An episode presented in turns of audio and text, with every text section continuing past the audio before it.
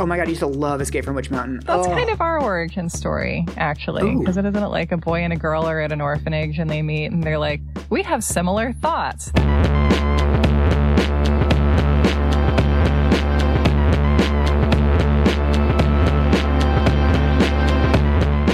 Welcome to You're Wrong About, the show where we cheer ourselves up from terrible stories of women being abused with medium sad stories of women being abused in less devastating ways. That is my hypothesis about what this episode is. That's as good as it's going to get. Medium sad. I think we should have a universal trigger warning that's just like one of those stone heads in Labyrinth that's like, turn back now. I am Michael Hobbs. I'm a reporter for the Huffington Post, I'm Sarah Marshall. I'm working on a book about the Satanic Panic. and we are on Patreon at patreon.com slash you're wrong about, and lots of other places, and times are tough. We have new art. we both took that in different directions. I was going to do the thing where I immediately tell people not to support us after telling people how they can Oh, support yeah. us, but go ahead. You, go ahead. You do do that first. Uh, and times are tough and weird, and it's chill if you don't want to support us right now. and also, we have a new illustration that's just been made for us by a wonderful listener named Jenny Green. Yes. And uh, it's just nice to look at cute cartoons of summer camp. Yeah. of summer camp. Yeah, it's a summer camp drawing. Yes, because today we are doing our second quarantine deep dive into Jessica Simpson's open book. Wait, So you want to stop calling it book club because people keep being concerned that they need to be reading along with us. Yes, we've had some confusion with the Michelle Remembers book club because people thought it was like read the book and then listen to the episodes.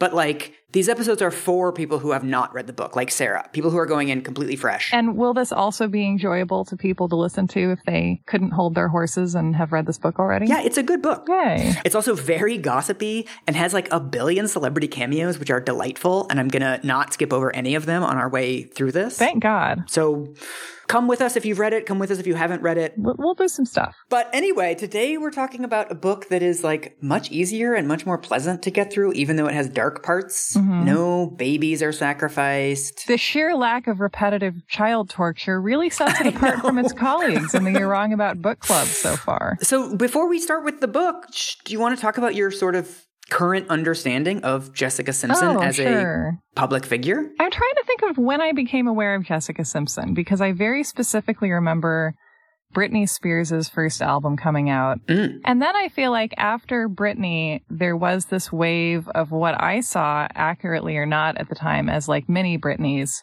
who were kind of released and marketed in the Britney Spears mold. And from my vantage point, Jessica Simpson was one of them. Oh. And what I most knew her for, and what I feel like a lot of my peers knew her for, because I was born in 1988, Mhm. was that she was like very publicly saving herself for marriage. Yes. And then she married Nick Lachey, who was in 98 Degrees. yes. And so she was a pop star, and then she and Nick Lachey were the stars of Newlyweds, which was a reality show that people just could not stop talking about for a brief slice of time. I want to say Yeah. like 2002, 2003. Yes. And which I have been watching all week, and it is mind numbingly boring. I mean, it's really amazing. Yeah, it's interesting for being from a time when reality TV, like, no one really knew how to make it and they were just trying out a whole bunch of stuff. Yeah.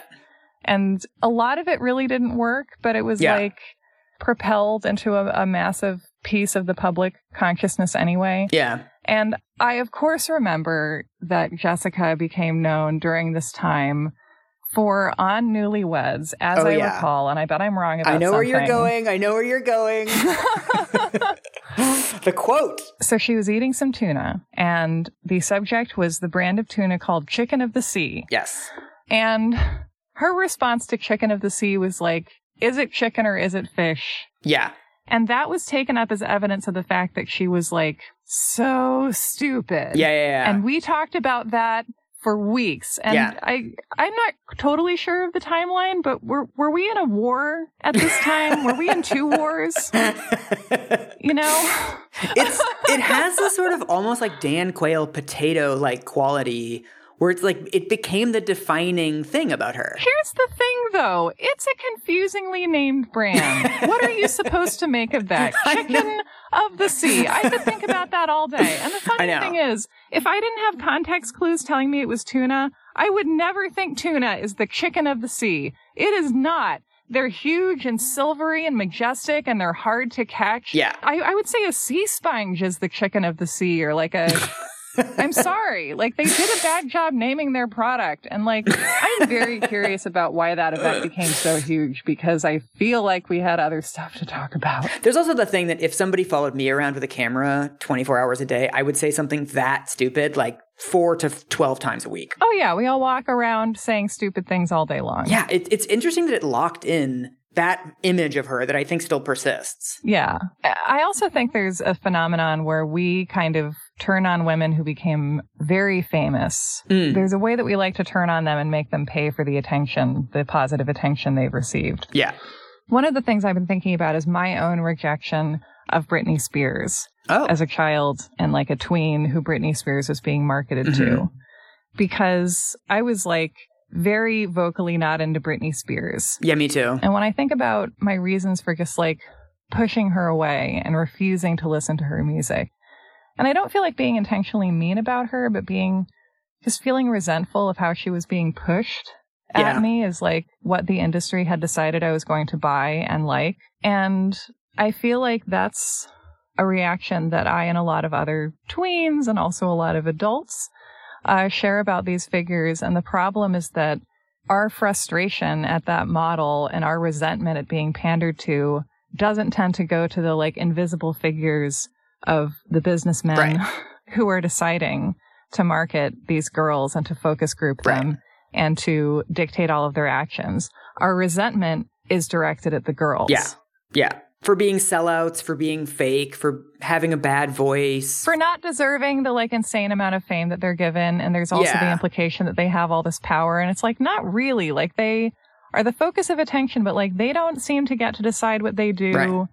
And I think it's hard for us to conceptualize, and this like relates to the Marie Antoinette episode, having like that much power, but like passive power. Like you have it, but you don't, you can't really use it actively. Yeah. Like it's very strange. Yeah. It's very hard to wrap your head around, especially when you're a tween. It's also funny that you bring up Britney Spears immediately after you hear the name Jessica Simpson because this is something that follows her throughout her life. And like, Yeah. she has been in the shadow of Britney Spears at every single stage of her career. Sorry, Jessica. And like, we will get to it, but it's like from the time she was literally 13, she was being compared to Britney Spears. really? Oh my God. Wow. And like, not favorably, like in a way that like Britney gets everything that she wanted, essentially. Oh, Yeah. she even got the the bigger meltdown and like public redemption I know.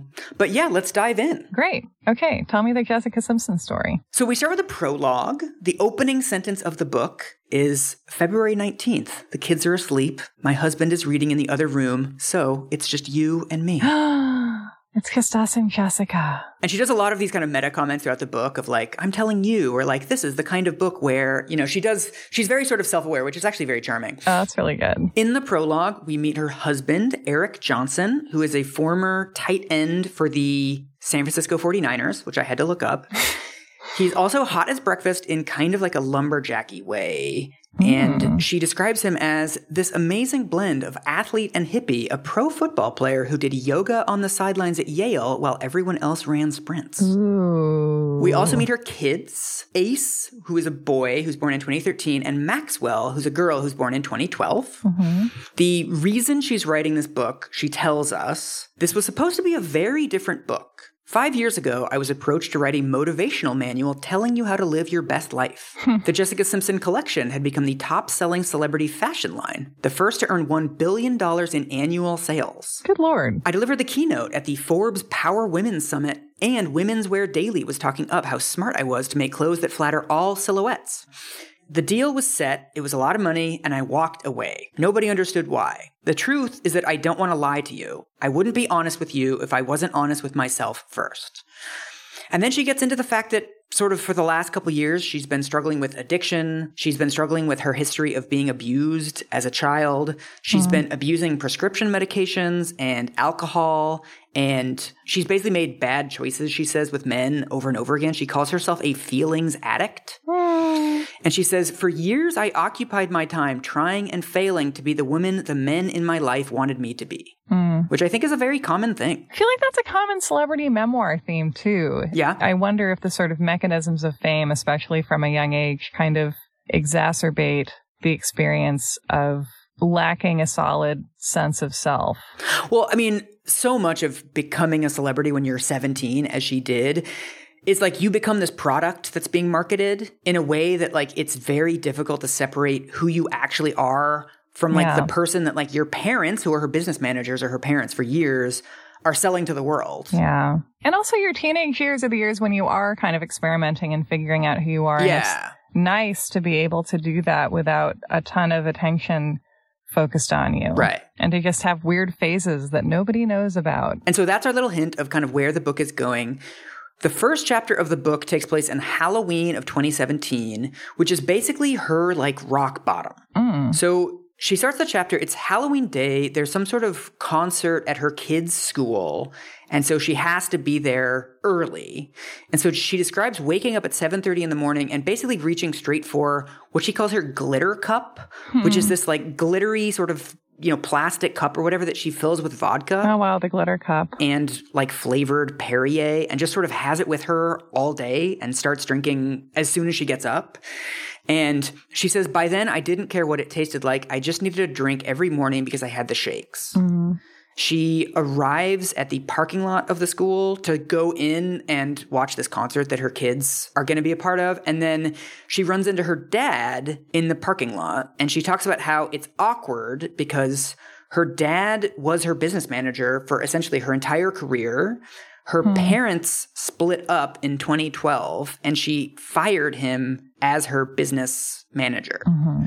So I feel like everybody has like one person that they never quite get closure on. Like that's like the central relationship that they're trying to process as adults. Yeah. And for her, it's her dad. So throughout the book, her relationship with her dad is sort of like the thing that she needs to resolve. Mm-hmm. And so she talks about her history with her dad that one of the things he used to tease her about when she was a kid was that she was an accident. Oh my God. And he would like joke that like, oh, she's a busted condom. Ooh. But he he spins it as like so that's how we knew that like God had a purpose for her is because like we didn't intend her to be there. But it's like Uh. it's one of those things that's like quote unquote a funny story. Yeah. But it's also like not that funny. I think there are a lot of families where like the parents decide what is allegedly funny Yeah, and then the kids have to kind of grow up and leave the household before one day they're like, wait, yeah. I don't find that funny. I find that hurtful. Yeah. And so she talks about how apparently in sex ed, as a kid, they were talking about how like condoms are only 99% effective. And I guess she stands up in class and says, I'm the 1%. and it can happen to you. So make sure you're abstinent. Wow. That's such an earnest thing to Yeah. do. And it's also it's also her as like a god warrior from like Yeah. the earliest days that she's like the only safe way to do this is to not have sex. Yeah. I shouldn't exist. Yeah. Don't do it. Oh. And so, you know, she bumps into her dad in the parking lot. They're chatting a little bit, and as they're making small talk, she can see his face kind of change to this like look of pity, and she can see that he can smell the vodka on her breath. Mm-hmm. She talks about how sort of the way that she deals with her dad, because he's like this natural born salesman, natural born talker. He's a preacher, so he's very extroverted. And so the way that she sort of deals with these awkward moments with her dad is just like get him talking. She says, I got hmm. dad talking about the new car and his photography hobby and business, which he could talk about for hours. It was how I negotiated a lot of conversations with people at that time.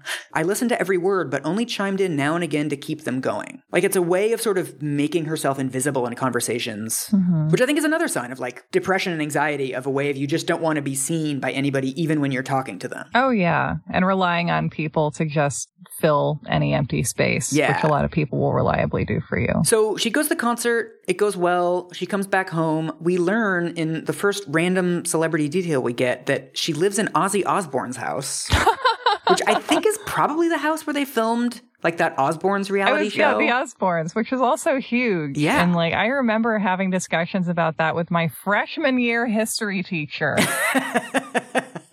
she she she mentions it as like, oh, we had to redecorate because like his decoration is different than ours. Too many headless bats. Not my style. I like something with more of a Chip and Joanna vibe. And so the the scene here is basically what sets up her intervention and sort of hitting rock bottom. She's been working on all these songs for months. Her father has not heard them. He comes over to the house because they're having a Halloween party later that day.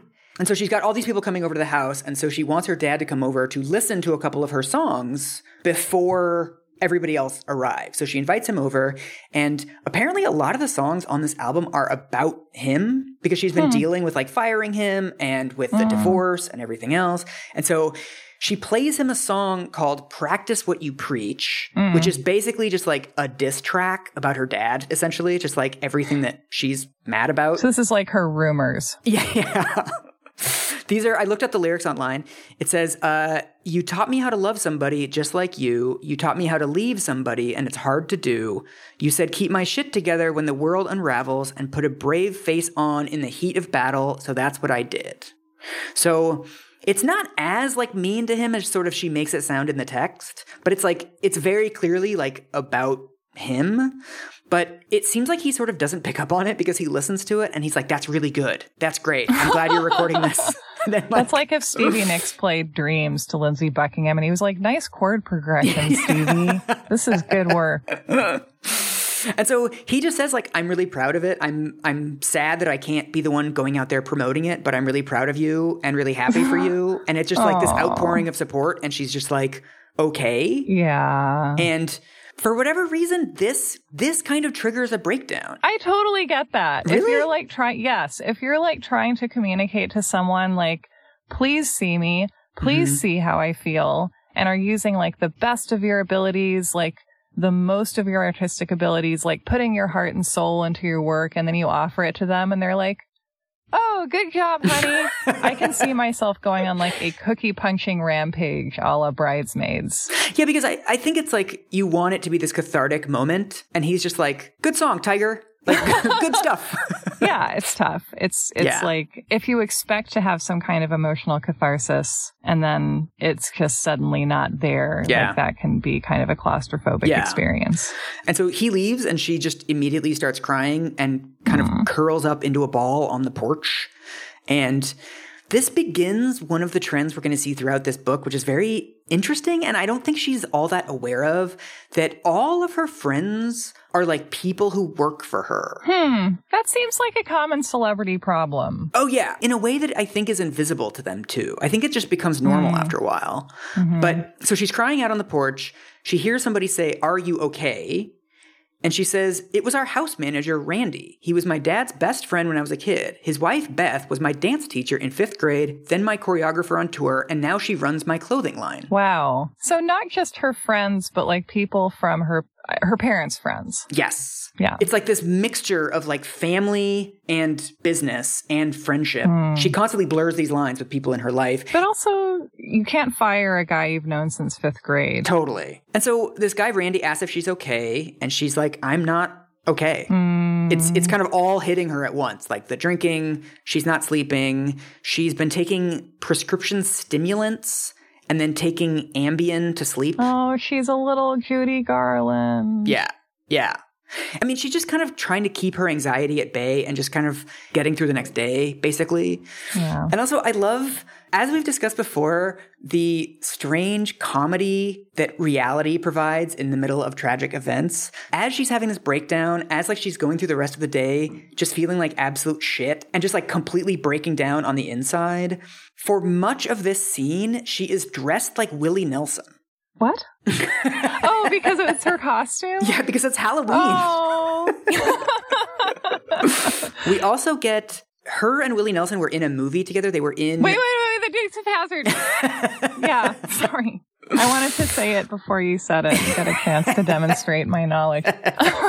She says, We still call each other by our character names, Daisy and Uncle Jesse. Oh. He and his wife are my role models for oh. marriage. My own marriage was collapsing during that time, and on set, I hung out in his trailer, let him see through the happy face I put on for people. Now and then through the years, just when I needed it, he would text me a simple, I love you, Daisy, love Uncle Jesse. Oh, It's like, oh, Willie Nelson. That's really wonderful. Right? That's really wonderful. So this is also the first time we get another pattern that happens throughout this book where she says something that's deeply relatable and deeply unrelatable at the same time. So Mm-hmm. in this day where she's like basically having this emotional breakdown, panic attack, she's been drinking, she feels terrible. She's just like, I'm not okay. Something is deeply wrong with me. It's Halloween and she's has to get ready for this party. They're doing like social media pictures where she has to smile. She's got like hair and makeup people helping her with this like Willie Nelson wig. She says, As I turned to go inside, Eric announced we were all going trick or treating. All the kids at the party yelled in excitement and I shrank. I forgot this had been the plan. We'd rented golf carts to take everyone around the gated community where we live. Eric, I can't, I whispered. What do you mean you can't? He said. He had been shouldering much of the party hosting on his own that day. There was frustration in his voice. We got like 20 golf carts. I can't. Just, what? just get on the golf cart, he said. We're going to go trick or treating. I'm just going to sit down for a while. Mm. So it's one of those things where it's like not wanting to go through with a plan that you made is like deeply relatable. Mm-hmm. Like I can't I can't do this thing that I've already committed to. But then the fact that what she can't do is ride around on golf carts throughout their gated community trick or treating. another example of this unrelatable and relatable thing that I highlighted from another chapter is that she's talking about how sort of singing has always been something kind of separate from her family. It's like a little thing that she does. Aw. They're not really like in that part of her life. That's nice. And so she says, My kids had never even seen me perform. The only time Eric had seen me sing in front of an audience was when I was promoting my second Christmas album in 2010, but that had been on a Macy's Thanksgiving Day parade float surrounded by dancing muffins and gingerbread men. Aw, dancing muffins. So again, it's like there's this part of your life that like your family doesn't get, this like weird hobby that you have. But then also it's like her actual example of that is like, oh, I was singing on the float at the Macy's Thanksgiving Day parade. Like, yeah, but what you take away is like, oh, right, like this doesn't seem super amazing to you because you used are used to Yeah. performing at huge American institutions. And Right. you're like, so it was the float. It wasn't, you know, super voice oriented. Right. But so she's having this breakdown. She's got all these people coming over to her house. She basically just like checks out. Like she takes two Ambien. She goes to sleep. I think like maybe in a guest house or like an upstairs bedroom or something. Like the logistics are not clear, but she mm-hmm. basically just like doesn't show up to her own party and just like goes to mm-hmm. sleep. And then she says, Here I would like to tell you that I got up early the next day and got my kids to school. I did not. I slept in, afraid to see them and hoping Eric would tell them I wasn't feeling well she's basically she's having like a sort of depression episode where she basically just can't get out of bed. And so this is the day that she has like a weekly get together with her three best friends. I'm going to read you her three best friends. This is really interesting. Uh-huh. The first is her publicist Lauren. The second is her friend Casey, who she met when she signed with Columbia Records in uh-huh. 1997. And third is Coco, her personal assistant. Uh-huh. She's also flying in a hair colorist. Mm. So she's planning on sort of multitasking and she wants to get her hair colored, but she also wants to hang out with her friends. So she's just like having everybody over at once. Mm-hmm. And basically, like, as these four people are all there, she basically says, like, just bleach my hair. I don't give a fuck anymore. Hmm. And so they can sort of see that she's like breaking down. And so Casey, one of her friends, says, Jessica, why do you think you drink so much? Hmm. I mean, according to her, like she was never hiding this, like this thing with the glitter cup. Everyone could see it. Mm-hmm. And they basically tell her that, like, we have been planning for this for six months. Like, we've seen how bad the drinking is. And they've mm. called a doctor who I guess specializes in like celebrity rehabs where like you can't go to like a rehab clinic because then the paparazzi will find out. So like they do sort of inpatient rehab, but it's like in your house. And so again, this is all very strange because they're having this like really deep conversation, like as this person is coloring her hair. And then as they're getting sort of deeper into like the logistics of like this intervention and her quitting drinking and what it's going to look like, her extensionists come to put in her hair extensions. So there's now like nine people in this room. This is like a Fellini film. Like more and more hair professionals keep coming in this like clown car of a salon Yeah. while you're having this like your life busts open and you Mm-hmm. accept what's coming out. And so eventually the doctor gets there. Everyone's crying. There's like all these people in the house. Everyone's sort of being very supportive. And her husband says, Well, I'm going to quit drinking too. And so Aw. the therapist finally gets there and they sit down in this sort of alcove in their house, like just the two of them. And the doctor says, So let's talk about what brought you to this point. Ah, yeah, that's that's yes. End of chapter. And then we rewind to June of 1982. Yes, I'm so excited. So we smash cut back to 1982. She says she's two years old, but this scenario seems like she would be older. She is in the car with her mom. She's in the back seat. Her mom is driving. She's kind of bored and she stands up in the back seat and she sort of tries to hug her mom from the back and ends up like covering her eyes accidentally and sort of like moving hmm. her arms. And her mom, in response, kind of jerks her hand and ends up driving the car into the oncoming lane and has a head on collision with another car Oh my god. and they're both flung from the vehicle. The injuries are really grisly. She ends up in the hospital for a week. Yeah. And so after she gets out of the hospital, apparently she has a stutter. There's some sort of head injury, brain hmm. damage. And she says the feeling of stuttering is like all of the words want to come out at once. And her Aunt Connie happens to be a speech therapist. And her Aunt Connie says, Well, if you can't get something out by talking, why don't you try singing? oh, like in a fish called Wanda. Yes. and so for the next two years, she starts singing whenever she wants to get something out. And this is how she finds her interest in song. Wow, that's really that's such an origin story. That's really great. Right? And so as this is happening, she's a really shy kid. She's also got the stutter. Her family, she says, moves 18 times before the fifth grade. Oh my gosh. In like in the same geographic area or like all over the place. Yeah, they start in, she's born in Fort Worth, Texas, and they mostly move around in Texas.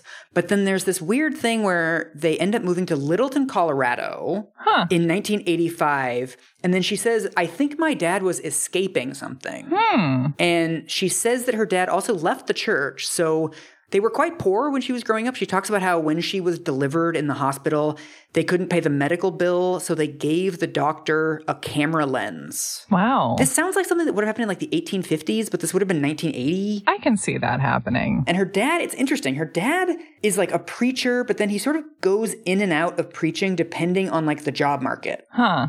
He's a fair weather preacher or a foul weather preacher, maybe. Who knows? Yeah. And then, like, what what denomination are they and stuff like that? uh, Baptist, like born again. Mhm. But then, you know, he's selling at one point like choir implements. He's selling like postal scales. I don't know if that's like door to door, but it sort of seems like something you would sell door to door because it's like not something people need. But times are so bad, they actually end up declaring bankruptcy when she's five or six. And they end up moving back to Fort Worth because her dad gets a job in a church. Mm-hmm. And this is when, once her dad starts working at the church, her mom starts doing exercise tapes. Oh wow. This is like peak Jane Fonda times. Oh yeah, like eighty, what eighty four, 85, When is 86, this? yeah. yeah. Because Jane Fonda brought the VCR into the consumer market Yes. because she released an exercise tape, and suddenly it was like this incredibly expensive VCR is going to amortize out really well when I do my Jane Fonda workout every day. Yeah. and I grew up doing that workout with my mom, and it is Really? a good workout. Yeah, the advanced workout is grueling. Do you want to guess what Jessica Simpson's mom calls her exercise company? Moves with Christ. Close. Heavenly Bodies. Yeah. It's pretty good. Yes. That's so weird. I love it. I appreciate the Christians who are like really into like kind of puns and bad taste Yeah. as expressions of their faith. It's like you're having fun with it. I appreciate that. It's also very smart marketing because her class is called Jump for Jesus, right? And all of the music in the program is like Christian music. So it's like Amy Grant. It's also a good idea because, like, honestly, when you're doing the cardio portion of an exercise tape, like, I imagine if I were inspired to do difficult things for Jesus generally, like, Mhm. Jesus could inspire me to do more jumping jacks. Yeah. There's also a lot of reaching for the sky in exercise. And like going for the burn, which could integrate well into a Catholic Yeah. workout tape, but I haven't heard of those as a thing. And it's also very canny marketing because when they go to like conferences or when they visit other churches, she'll take like a stack of videotapes with her and sell these workout tapes. So it becomes like an extra source of income for them when her dad is not making that much as a preacher. So is he aspiring to be like a like to have a large congregation and to be a known entity and stuff like that? I mean, both, Okay. both her mom and her dad are very ambitious. Okay. So eventually he becomes a preacher at a megachurch. Oh wow. And also, I mean, this is a really interesting aspect of this that she says, with the same fervor that my mom now flips houses, my parents fixed people throughout my childhood. Hmm. We took in people who were sick or neglected, and it wasn't always fun. Sometimes it was a chore to share my parents with others.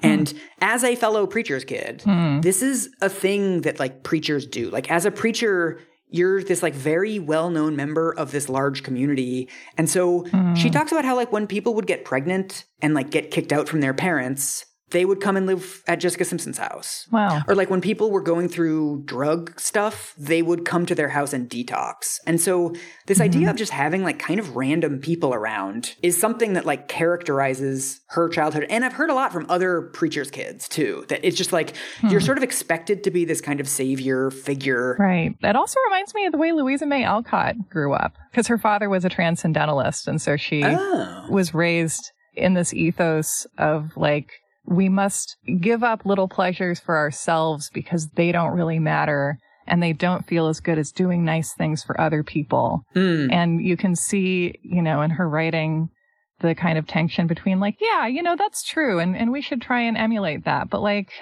I wanted that little cake I had to Yeah. give away when I was a kid. Yeah, yeah, yeah, yeah. I think there's something interesting of like how much responsibility these preachers end up taking on. Yeah. And what kind of a safety net they become in Yeah. a culture that has a lack of other safety nets, especially I Yeah. can imagine in the Dallas Fort Worth area in the 80s. I mean, she does say, like, in the South, there are so many secrets, and my parents were there to give people a safe place. And so, uh-huh. a lot of the kind of shame and banishment that comes along with these traditional mores, it's like her parents are the the dustpan for all that. Like, they have to clean that up and like try to make people whole.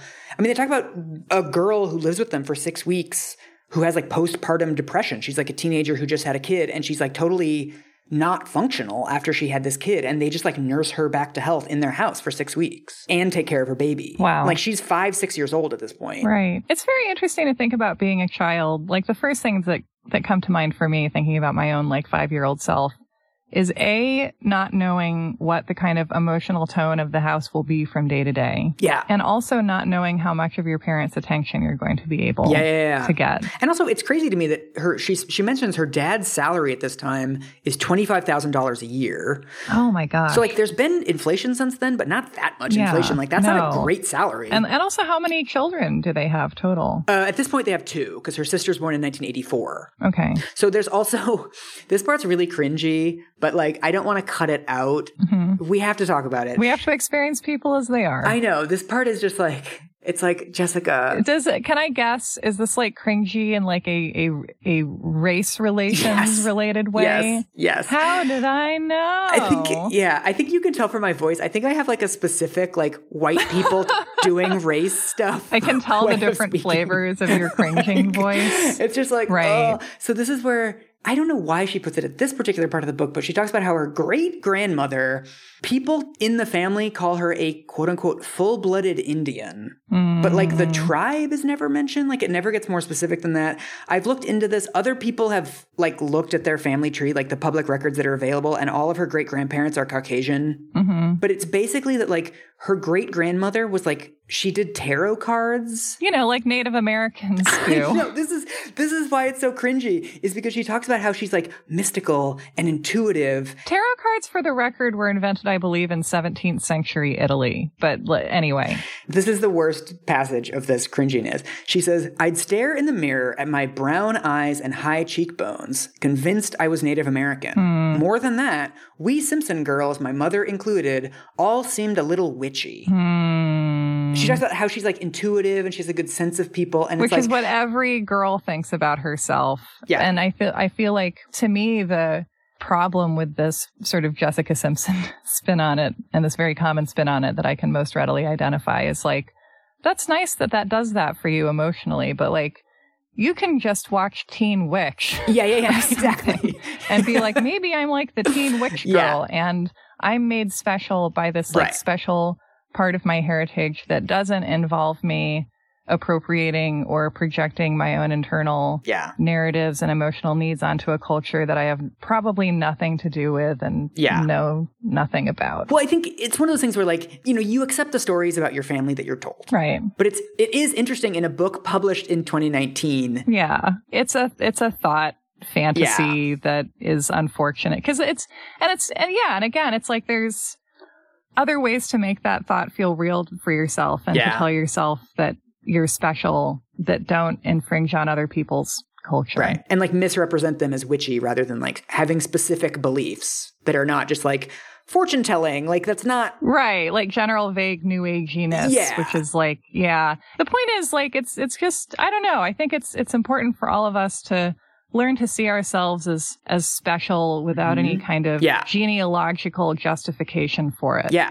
I'm into that. Yeah, let's do that. And so now we get to the abuse. Oh, great. The abuse is actually really interesting in a way that we're not very well set up as a society to talk about. Hmm. So, do you remember in the sex offenders episode how I mentioned that a significant percentage, I think it's one third, of children who are sexually abused before they hit puberty, so very young children, are abused by other children? Yeah, I do remember you saying that. So mm-hmm. apparently there's a family that they hang out with, family friends. They live in a different city. It's some hours long drive to go see them. They only see them three, four times a year. This female friend is seven. Jessica is six. Whenever they visit this family, they always sleep over. Mm-hmm.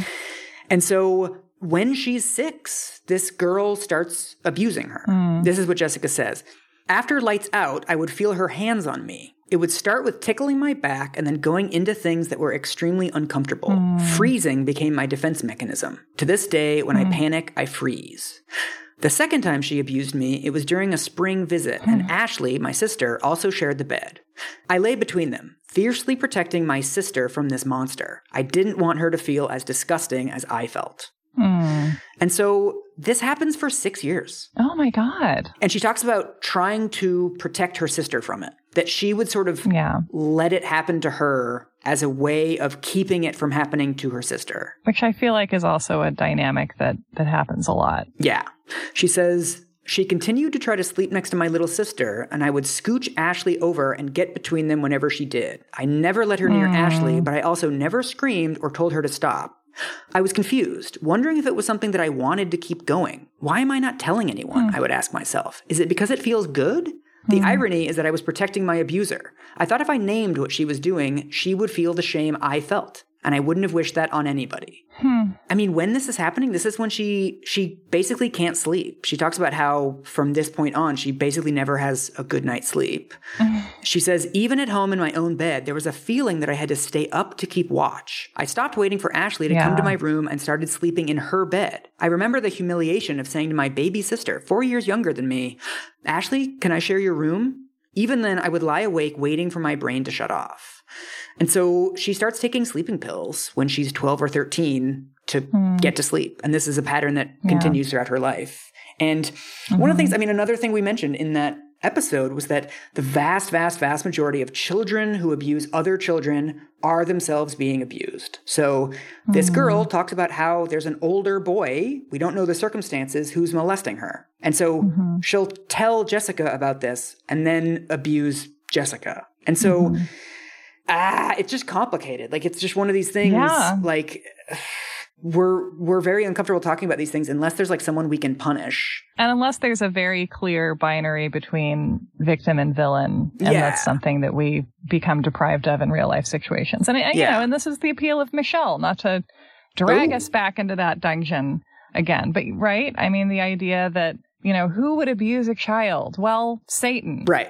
Right. You know, it's not complicated. Right. It's not a situation where we have to contemplate the damage that another traumatized child Mhm. is capable of carrying out and being like, well, how do we address this? Yeah. Like, we can't put her on a registry and decide that she's a sex criminal. Yeah. I mean, this is why, why trauma studies is so important and why I think it's acceptance into any kind of a legal framework is so delayed because if you Mhm. look at trauma as an experience that begets difficult and potentially traumatizing behaviors, mm-hmm. then suddenly everything is much more complicated and takes a lot longer. And you have to think about how do we help a child to heal from the experience Yeah. of being abused in a way that will make them safe for other children Yeah. to be around, as opposed to just assuming that they're going to get better if we punish their abuser. Yeah. In some zombie lore, you can turn zombies back to human by like killing the original zombie or like Oh, the same thing with vampires.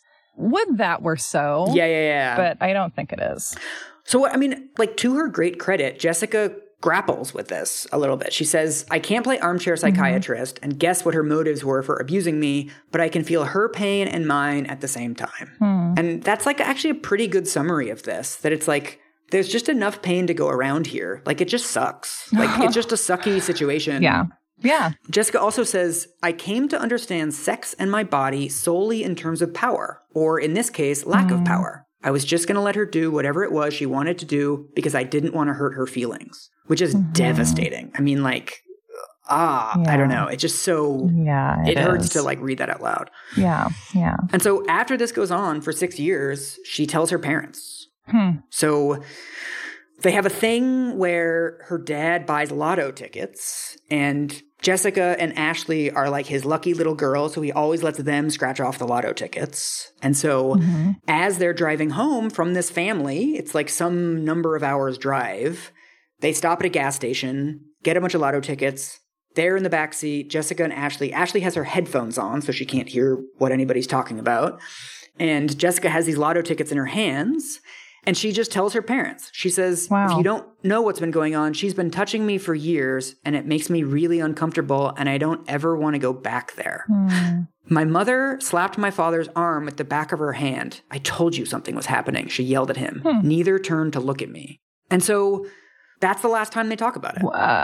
There's no further conversation. And so Jessica's like expecting her parents to say something. At one point, she's like, hello, but they're just sitting there quietly. And so she just sort of slinks back into the seat and she starts, she's bored. So she starts scratching the little decals off of the lotto ticket and then she wins. She wins 1500 bucks. Oh my God. And it's like, oh my God, we won. They turn Oh around, they go back to the gas station. It becomes this thing. And it becomes like a happy story that the family tells. Like, well, that one time that you won Ah. $1,500. But like, they never bring this up ever again. And then that also reminds me of her playing the song for her dad and him being like, great work. It's just like you're trying to show your parent what you really need from them. And Yeah. you just like choose to be distracted, maybe. That's a good point. Like, yeah, they're they're turning it into a different story than the one you want them to be hearing. Yeah. So we now cut forward to spring of 1993. It's one year later. hmm Her father is now the pastor of this mega church. He's making $60,000 a year. Her mom is still teaching aerobics. She is singing in the choir. Her parents start entering her in singing competitions. Not quite Star Search, but I think like regional variations on Star Search. And she always sings Christian songs. Mm-hmm. They're making more money, but they're not like by any means rich. Her mom does this thing where she'll buy her outfits for these singing competitions and then leave the tags on and then return them the next day. Hmm. And so she's 13 years old. She reads in the newspaper about an audition for the Mickey Mouse Club in hmm. Dallas. I feel like Mickey Mouse Club was like the incubator for like Oh every big pop star of the late 90s. Everyone. So the big stars at this point are Keri Russell Yes. and JC Chasez. JC from something, something. He Yes. will be in the Backstreet Boys or in Sync or something later. In sync, I think. okay. So apparently 50,000 kids show up to this open call audition in Dallas. Wow. Apparently, what they do for the audition is you sing a song, you can pick a song and you sing the song. That's like part of the test. And then they make you do freestyle dance. So, like, hmm. you just have to dance to a song. Like, it's not choreographed, it's just you, like, dancing around. I bet that's when they cut the single largest number of kids. Yes, I know. Because that sounds, that's like a dream I've had. Like, dance for me. And then they play a song. Like, that's a nightmare. If I had done that as a child, I would have probably done a serviceable job singing a song, and then I would have just danced like Crispin Glover in Friday the Thirteenth Four. Like it, it would, it would not look good. So apparently she sings Amazing Grace. She does great. And then they make her dance to Ice Ice Baby. and she dances to it. And I guess impresses because out of these 50,000 kids, they only call 10 back. And she is one of them. Wow. And so she comes back the next day. There's more audition stuff. Da, da, da. She gets through. The last stage of the audition is like a boot camp sort of thing in Orlando. So the last stage is they're going to send her to Orlando for two weeks. Wow. There's going to be a big performance at the end of it.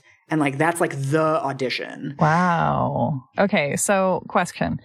Is she, or do we know if she is like, Mom, Dad, can I audition for the Mickey Mouse Club, please? Or like, or what? It's interesting. It's not clear she she sort of writes around to what extent she is driving this versus her parents driving this. I think It's actually an hmm. interesting thing of like, can you really tell what a kid wants for themselves when they're 13 years old? Or versus like what their parents want for them. Or like if you as their parent want something for them, like can you Yeah. reliably tell if they truly individually want it or if they Yeah. are to some significant degree humoring you and feeling worried about how you would feel if they didn't Exactly. do the thing they understand you want them to do.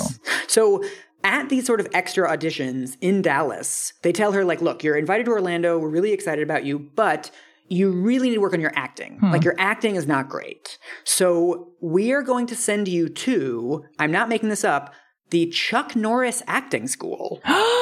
right? That's amazing. Apparently they filmed Walker Texas Ranger in Dallas Fort Worth and like he had an acting school there. And I also feel like Chuck Norris makes sense to me as a person who teaches people to act like enough because he's a martial arts guy who then went into acting. So I feel like he's a good person for knowing like Yeah. this is how you do a movie. Like let this it's not rocket science. Like Yeah. this is what acting is basically. Like we don't have to try and climb Mount Everest today. We can take a nice little hike up acting mountain. This is literally exactly what he does. Do you want to hear what his acting advice is? Yes. Okay. A thousand times yes. So the first day, Chuck didn't say much to me, but the next time I went, he had some notes. He stopped me in the middle of my one on one. Do you know who the most powerful actor in the world is? Mm, Greta Garbo. Not where he's going with this. I wasn't sure if I was supposed to say Chuck Norris. Denzel Washington, he said. Oh yeah, Denzel is a very subtle face actor. Oh, I said. Every person in the room nodded in agreement, which is what other people did whenever Chuck spoke. and then Chuck Norris says, Do you know why? This time he didn't wait for me to answer. He just turned and grabbed a green roll of scotch tape. Denzel can say anything without moving his eyebrows, he said. Huh. So, Jessica, I'd like you to try something. and so apparently they do the same scene, but he tapes her fucking eyebrows onto her face so Huh. she can't move them while she's acting. And she says, like, this worked. That's all Chuck Norris was doing for his entire career was just deliberately not moving his eyebrows during scenes. I feel like that relates to gender expectations though, and I wonder if Chuck Norris is aware of that. He 100% is not aware of that, Sarah, but I think that you're correct about the gender stuff. Chuck Norris does not know that, Sarah. I think it is itself a gendered assumption for you to assume that Chuck Norris is not thinking about gender. So, I'm the real sexist. I agree. So oh apparently, she learns to act, and then she goes to Orlando, where the first night there's a pool party at whatever hotel they're staying at, and she meets Keri Russell and JC Chasez. we also meet, she says, there was one boy running around the pool completely on, like he knew the audition finals had already started. Hmm. He kept doing backflips into the pool, totally grabbing everyone's attention. He eventually came over to where I was standing. Hi, I'm Justin Timberlake, he said. Yeah. Why am I so excited? And I'm is this how you feel as you get older? You're like something I remember. There's also, right away, another boy appeared. He was there with his mom, all the way from Canada. Do you want to guess who this is? Ah, Canada. Mhm. Was he in a boy band? Uh, he's in like the opposite of a boy band. Wait, do I know this? You might not even know that he was on the Mickey Mouse Club. Ryan Gosling. Oh, I did know that, but like very in the way back of my mind that Yeah. I might not have been able to access. Yeah, that's such a weird combination of people, like Right? Justin Timberlake and Ryan Gosling. I know. And then Wow. we also get. Then there was Christina Aguilera, this timid, frankly kind of mousy girl in glasses from Pittsburgh. Wow. She was so tiny that I didn't really get how she could possibly get on television. Wait, did Christina Aguilera used to be like Thumbelina size and then she had a growth spurt before she did all that promo for Mulan? I mean, as a fellow tiny person, I feel very targeted by this. There's also an extremely adorable scene where Uh huh. it seems like Jessica Simpson's parents are not like showbiz parents yet, but all of the other parents of these kids are like super duper showbiz parents. So apparently, Jessica's mom is chatting with Justin Timberlake's mom. Mm-hmm. Oh, he's been singing in this competition. He's been on like this commercial. He was on this stage play and this. Hmm. And so apparently Justin Timberlake's mom is like, oh, so like, what has she been on? And Jessica's mom has a folder, like a little portfolio with her with Jessica's school photo and her grades. That's like all. That's like all she has. Oh, That's so wow. It's so I love that cute. she's like the people at Disney need to know that Jessica got a B plus in geology. that will move them. That's literally what she says. That's in the text. Really? Yeah, she has a B plus in English. Oh, that's really that's sweet. yeah. Oh wow, kid stardom is just like the most poignant thing in, I in know. the world, isn't it? I feel weird about it. Um, she talks about how Ryan Gosling is her first crush. I mean, she certainly is a trailbreaker in that way. Yes.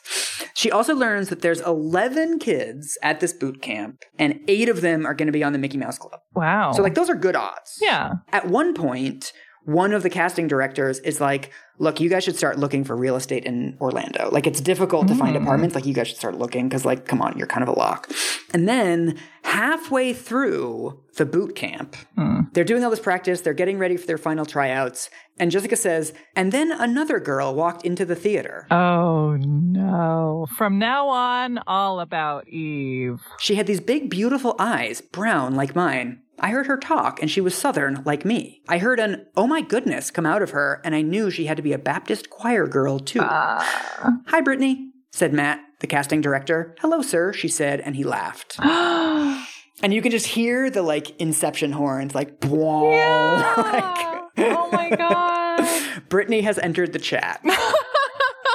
Immediately, Jessica feels like she's in her shadow. It's very clear to everyone that, like, Britney Spears is just a star. Nobody had her work ethic in the 90s. No. I mean, no one. And so they get to these last day tryouts. Everything comes down to this performance. They have to do singing and acting and choreography, like this whole sort of package of showing the Disney people what they can do. And very unfortuitously, Jessica is scheduled right after Christina Aguilera. Oh, imagine singing a song after Christina. Aguilera. Oh my God. So Jessica is scheduled after Christina Aguilera, who knocks it out of the park. And so she's just hella rattled. And then she sings an Amy Grant song and she apparently flubs a note or two. And then she gets in her head where she's like, well, Yeah. singing is singing is the part that comes easy to me. Singing is the part that I'm supposed to be really good at, and I'm fucking up the singing. So that just like totally spins her around, and the rest of the audition, she's like forgets lines, and she mm. gets her choreography wrong, and it's apparently just like a absolute disaster. Like nobody claps afterwards. Like she oh, blows it, and. This is the worst part, potentially. She's walking off stage, and Justin Timberlake is going up next, and he goes, Oh, what did you do? Uh, Justin. I know. I wrote fuck Justin Timberlake in my little Kindle notes app after that. And also, I mean, I consider myself a little bit of a Justin Timberlake scholar because I also looked into him for the Janet Jackson episode. He's not being depicted in a flattering light No. so far in our show, is It he? gets worse. Hmm. On my Kindle, I wrote ew, ew, ew, ew, ew after this. So she's talking about later on, the next time she sees Justin Timberlake, it's like 10,000 years later. They're both living on the ice planet Hoth. She has gotten divorced from Nick Lachey. He is single. And so they end up hanging out somehow. They bump into each other, whatever. They're hanging out, they're drinking, they lean in, and they end up making out. Uh huh. And as soon as this happens, he pulls away and gets his phone out. What? And she's like, What? And he goes, Oh, I gotta call Ryan Gosling. No. She's like, Why? And he's like, We made a bet at the casting camp of who was gonna kiss you first, and I win. That's mean. That's really adolescent. I would certainly hope that if Ryan Gosling received this call, he was like, dude, what? Seriously? That bet we made when we were 12? Fuck off, Justin Timberlake. yeah. He's like, excuse me, I'm I'm considering which Oscar grab role I know. to, to get. I also looked this up, and about this phone call from Justin Timberlake to Ryan Gosling, uh-huh. Timberlake denies that it happened. Uh-huh. So journalistic ethics require me to note that he denies that it happened. We have not mm-hmm. heard from Gosling, Okay. so we do not know that side of the story. Maybe he had Justin Timberlake blocked by then, or was just like screening all his calls, and was just like, ah, I'll get to it eventually, and then just kind of forgot. But so digression over. Jessica, we find out this is really heartbreaking. We find out that Jessica's audition for the Mickey Mouse Club was so bad that they only took seven kids into the Mickey Mouse Club. Oh. Like they specifically changed the number so they wouldn't have to take her. Wow. Yeah. And so she cries for days. Yeah. And how old is she? Uh, 13 at this point. Oh my God. It's a lot for a 13 year old man. Yeah. It's a lot. It's a lot for anyone at any age. I mean, Yes. seriously. And um, that's where we're going to stop. That's another little uh, rock bottom moment. Poor Jessica. And next episode, we're going to hear more about her music career. We're going to hear about Nick Lachey. We're going to meet some other trash dudes. Yay. But uh, right now, we're going to leave Jessica crying in her bedroom after getting rejected by the Mickey Mouse Club and not knowing how to proceed. that is a really manipulative cliffhanger. and I applaud your mercenary use of it. I'm not sorry. Just want everyone to know. we can do more of these. I am excited for our glass bottom boat tour of 90s trash oh my God. pop star boys. If you think Willie Nelson and Ozzy Osbourne are like weird cameos, just wait. Oh my just God. wait. It's going to get so good. I also do hope that Willie Nelson comes back. I feel like he's like the the fairy godfather of all this. I can neither confirm nor deny. yeah, what should we what, what what are your what are your closing thoughts? What do you want to Huh. what are your reflections? We've talked a lot about celebrity memoirs on this Mhm. show and how they can be many different kinds of literature. And I Mhm. think, you know, the the reaction that I've seen people having to this book so far without having read it myself is one that seems to be really empathetic Yeah. and maybe to be helping us to create a culture where more girls don't have to go through what Jessica went through. Mm. And I'm hopeful about what we're going to learn to avoid perpetuating the sins of all these jerks in the 90s. Yeah. If Justin Timberlake calls, don't pick up. I think that's number 1. Primary lesson. I am blocking Justin Timberlake. Blocking. I am straight up blocking him. Ghost him.